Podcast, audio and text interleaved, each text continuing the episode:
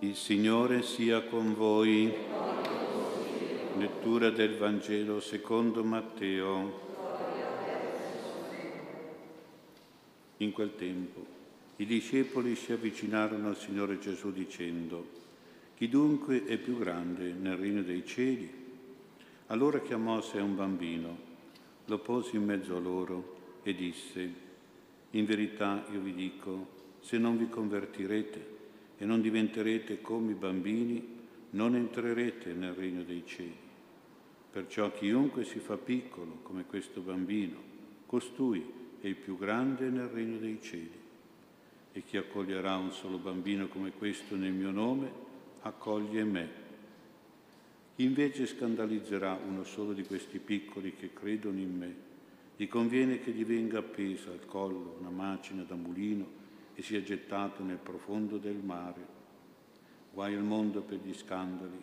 È inevitabile che vengano scandali, ma guai all'uomo a causa del quale viene lo scandalo.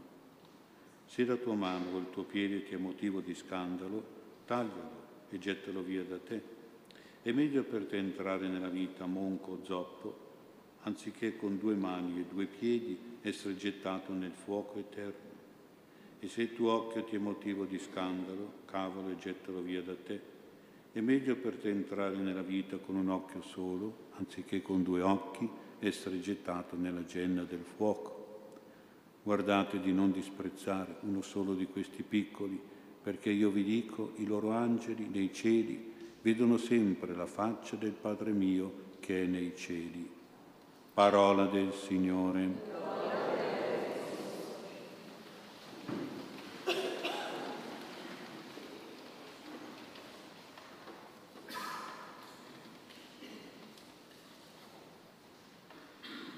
Lodato Gesù Cristo. Abbiamo sentito e visto i discepoli che si avvicinano a Gesù per una domanda che è frutto di una loro discussione molto animata. Chi è dunque più grande nel regno dei cieli? Come a dire chi è il più grande per te, o oh Gesù, per il tuo regno, il più grande per Dio e presso Dio, il più grande spiritualmente e moralmente i grandi. Anche oggi il mondo va avanti coi grandi. Possiamo fare poco se mettiamo su certi tipi di grandi. Siamo abituati a vedere G7, G8, G9, G, G10 e via, dove si radunano e discutono i grandi, appunto, i grandi della terra. Gesù rifiuta questa mentalità, questo uso dei grandi, smonta quest'idea della grandezza terrena dei grandi e dei potenti e lo fa con un gesto, un gesto profetico, un gesto pieno di messaggi importanti e chiari. Chiama a sé un bambino, lo pone in mezzo ai discepoli. Ricordiamo che al tempo di Gesù, nella cultura ebraica, nell'ambiente giudaico, il bambino era trascurato, bambino era disprezzato, emarginato, proprio era l'ultimo umiliato, abbandonato dagli adulti perché lo consideravano un ignorante, ignorante soprattutto nei confronti della legge di Dio. Era l'umile della famiglia e l'ultimo della società, il bambino.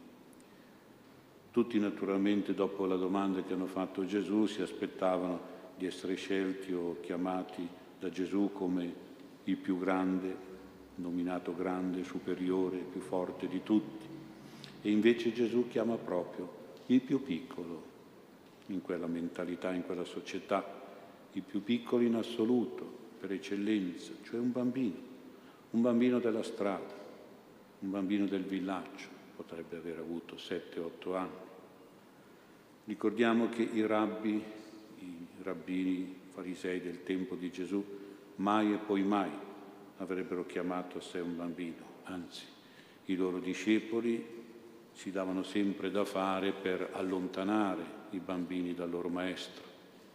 Così a volte facevano anche i discepoli di Gesù, hanno provato a farlo, tanto che Gesù si è proprio indignato, dice il Vangelo. È una delle poche volte in cui Gesù si indigna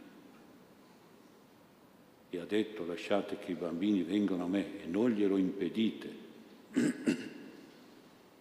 Ancora più significativo è stato il gesto di Gesù di mettere questo bambino al centro degli adulti, degli apostoli, dei discepoli, in mezzo a loro, cosa inaudita, cosa mai vista. Centralizzare una persona fisicamente vuol dire dargli importanza e visibilità estrema, metterlo come esempio da imitare da parte di tutti, della cerchia. E in più Gesù poi difende i bambini, guardatevi bene dal disprezzare e poi dirà anche da scandalizzare anche uno solo di questi piccoli.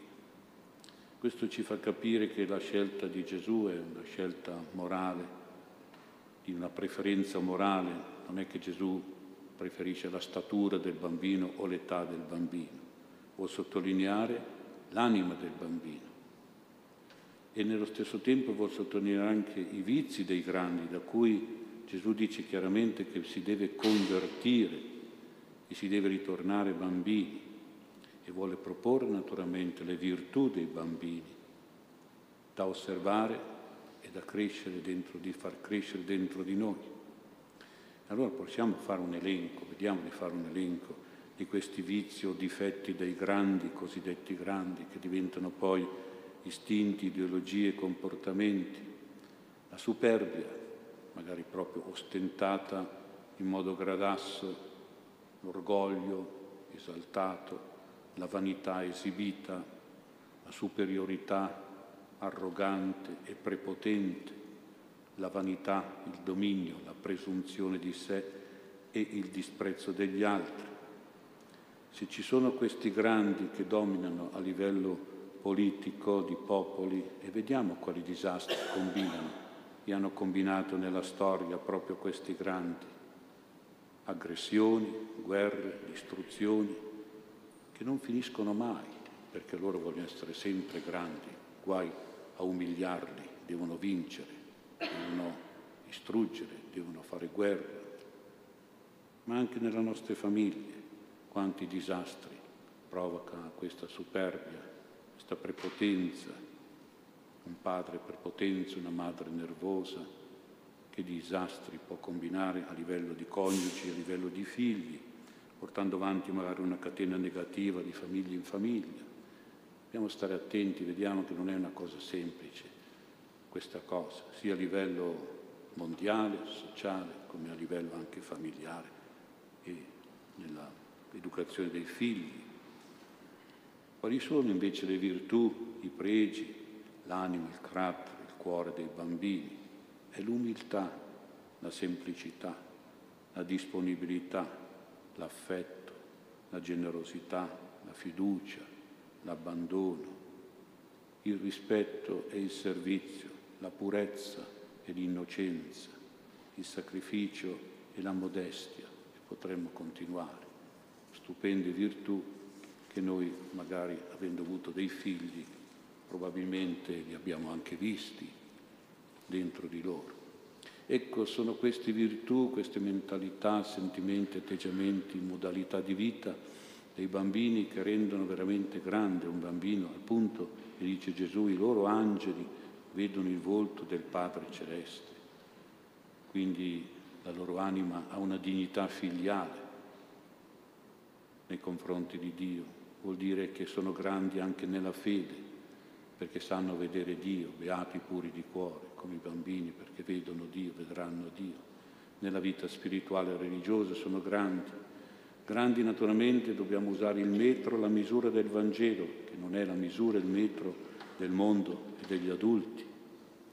Per Gesù il bambino ha una grandezza regale addirittura, una grandezza per il regno, una grandezza evangelica, una dignità, una grandezza del regno del Vangelo. E questa grandezza viene da Gesù ampliata al massimo quando ci fa capire che è la stessa grandezza umana e divina di Lui, di Lui stesso. Gesù si identifica nel bambino, al punto di dire che accoglie un solo bambino come questo, che aveva lì davanti, in mezzo agli apostoli, che aveva chiamato, accoglie me in persona lui in persona. C'è Dio, c'è Cristo nel bambino. E Gesù dà anche il suo esempio di accoglienza, di benedizione dei bambini, lo faceva in modo paterno e materno e i bambini si accorgevano di avere con Gesù un padre e una madre e si affezionavano a lui, correvano da lui, gli facevano festa, venivano portati dai genitori perché li benedicesse, li accarezzasse, li abbracciasse.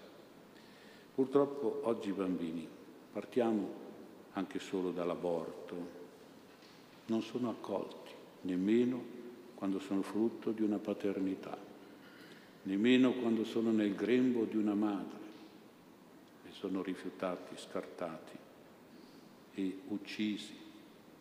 Purtroppo oggi molti bambini non sono accolti, nel senso che non sono amati dai genitori e non sono educati soprattutto dai loro genitori. Si preferisce affidarli a mamma tv, gli si piazza davanti al televisore con i cartoni animati che sono veramente diseducativi, gli preferisce dargli in mano il papà telefonino, perché dice almeno sta tranquillo, così non piange, non ci dà fastidio. Questo è un grave errore, un grave difetto. Rendere dipendenti da mamma tv e da papà telefonino, già magari a uno, due, tre anni o quattro anni, eccetera. Già questa infanzia rovinata. E sappiamo poi quali, quali gravi scandali passano attraverso la televisione, internet, telefonino, dove possono arrivare in certi siti veramente scandalosi per i figli. Gesù è terribile contro gli scandali, non abbiamo tempo di approfondire, ma guardate che dice che è meglio la morte, è meglio ammazzare uno, buttarlo con una macina da mulino nel, nel mare. Il mare è già simbolo del male per gli ebrei, quindi vuol dire proprio e poi soprattutto c'è la condanna eterna del fuoco eterno di Dio. È una cosa molto grave questa.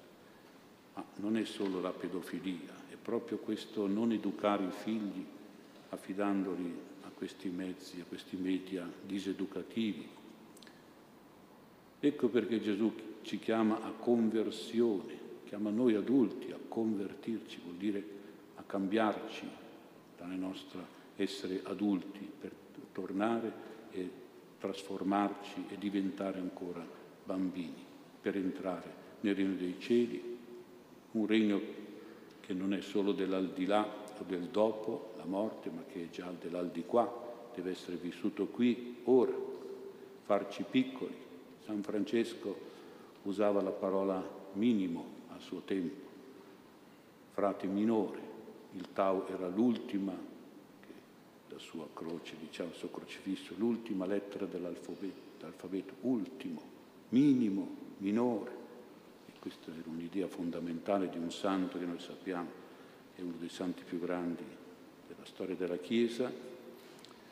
Oggi dopo il concilio purtroppo è subentrata l'idea che i cristiani devono essere adulti e si parla di cattolici adulti, di credenti adulti, Purtroppo qualche volta, a furia di essere troppo adulti, si diventa adulteri, infedeli, si diventa adulterati, cioè corrotti dal punto di vista religioso e morale, seguendo ideologie immorali, ideologie mondane, ideologie eretiche. Dove sono questi adulti? È meglio non esserlo. Torniamo a essere bambini, non chiamiamoci così perché rischiamo l'adulterio e l'adulterazione. San Paolo non si chiamava Paolo, si chiamava Saulo. Saulo, Saulo, perché mi perseguiti? Ma poi quando era appunto un giudeo adulto, superbo, violento, razionale, intellettuale, quando però il Signore l'ha convertito sulla via di Damasco, ha voluto non chiamarsi più Paolo, ha voluto chiamare Saulo, ha voluto chiamarsi Paolo, Paolo dal latino parvus, parvulus, pargolo, piccolo, Prima era grande, un grande fariseo, un grande scriba, un grande... No, no, ho voluto essere piccolo, Paolo, umile. Anzi, si definisce il più piccolo degli apostoli, ma neanche un aborto, un bambino, non solo un bambino, proprio un bambino abortito, tanto vuole essere piccolo, umile. Santa Teresa del Bambino Gesù, noi chiamiamo Santa Teresina, nel suo diario Storia di un'anima ha proposto per questa spiritualità dell'infanzia spirituale, una fede da bambino, una spiritualità che è tutta amore, perché il bambino ama, un amore di tenerezza verso Dio Padre, Dio Madre, un amore di figlio, noi diciamo, noi siamo figli di Dio, ma in che statura, in che età, soprattutto in che cuore? Figlio piccolo, il più piccolo, figlio bambino, così siamo veri figli di Dio, non figli adulti. Sappiamo che i figli adulti sono quello che sono, ma finché sono piccoli, figli piccoli, sono amabili, ci amano, e poi l'amicizia, l'affetto con Gesù bambino, questa devozione Gesù bambino. Tanto che un giorno Gesù bambino gli è andato incontro nel chiosco del convento e ha suscitato la meraviglia di vedere un maschietto in convento, non è possibile, non entrerà mai un uomo in convento. Clausura. Cosa fa questo bambino? E la domanda di Teresa, cosa faceva, chi era, Gesù gli ha detto a lei, tu chi sei? Come ti chiami? E lei ha risposto, io sono Teresa di Gesù bambino. E lui ha risposto, io sono Gesù bambino di Teresa. È scomparso, lasciando nel cuore di Teresina un grande senso di amore, un amore umile, affettuoso, puro, da bimba piccola. Ma sappiamo che è uno dei più grandi dottori della Chiesa, insignita proprio dalla Chiesa questo titolo di dottore, vuol dire insegnante, che ha insegnato una via maestra nella spiritualità cristiana, che è appunto la via dell'infanzia spirituale, dell'essere bambini nella Chiesa. Possiamo a guardare qualche volta l'album delle nostre foto di quando eravamo bambini, provate quando andate a casa a sfogliare questo album, vedere quando eravate piccoli, magari scoprite che avevate negli occhi un'ammirazione, una fiducia, un rispetto, una gratitudine per i vostri genitori, per gli adulti, per gli altri in generale. Quegli occhi che forse non avete più adesso, non abbiamo più da adulti, ma come erano belli questi nostri occhi e così il nostro volto, sereno, sincero, gioioso, allegro, semplice e buono nei momenti di gioco con i nostri amici, ritrovare l'amore, la preghiera e la fede del giorno della prima comunione, della cresima. Forse è bello ogni tanto rivedere questo album di quando eravamo bambini per non dimenticare che l'anima deve restare così, sempre così. E anche per avere, per essere bambini, per avere il coraggio e la forza di superare gli ostacoli della vita, ogni difficoltà noi crediamo di sorpassarli con le nostre gambe, con i nostri salti e qualche volta inciampiamo nel salto ostacoli. Santa Teresina ricorda un episodio della sua infanzia, quando era piccolina, tornando dalla messa con i genitori, si è trovata davanti un cavallo che bloccava la strada all'ingresso alla sua casa, un cavallo che era un po' imbizzarrito, era lì immobile, duro, nervoso, che se uno si avvicinava si prendeva un calcio che non finiva più e lo spediva lontano. Nessuno osava superare questo ostacolo, era lì, non si riusciva a smuoverlo. E Teresina, senza paura per nulla, impressionata, piccolina, si è infilata sotto la pancia del cavallo ed è andata dall'altra parte, in casa, sotto la pancia. Ecco quindi superare le difficoltà proprio con la virtù dell'umiltà. Si supera tutti gli ostacoli della vita, ma anche le cadute della vita, se siamo umili e piccoli, non ci fanno male. Chissà quante volte noi siamo caduti da bambini e non ci facevamo niente perché eravamo piccoli, attaccati vicini alla terra, si era subito in terra e poi ci tiravamo su, la mamma e il papà ci tiravano su senza, magari eravamo un po' sporchi ma non ci eravamo fatti male. E invece quando si cade da adulti, da grandi, eh, dalle superbie, dall'altezza delle nostre superbie, lì ci si fa male, sì, ci si rompe le ossa, qualche volta non ci si rialza più dalla depressione o dall'aggressività. Concludo con un scritto di Padre Pio a una sua figlia spirituale, questa esortazione nel linguaggio di circa cento anni fa. Diceva, scriveva Padre Pio questa figlia spirituale, sii sempre ben picciola e impicciolitisci sempre di più avanti ai tuoi occhi, guardando come dire allo specchio. Fatti piccola, non grande, impicciolisciti, diventa piccirilla. O Dio, che grandezza grande è questa piccolezza, scrive ancora Padre Pio e conclude, questa è la vera grandezza dei figli di Dio. Io ti esorto a chiederla continuamente per me, che ne ho un estremo bisogno. Se Padre Pio aveva bisogno della preghiera per conservarsi sempre piccolo, tanto più ne abbiamo bisogno noi.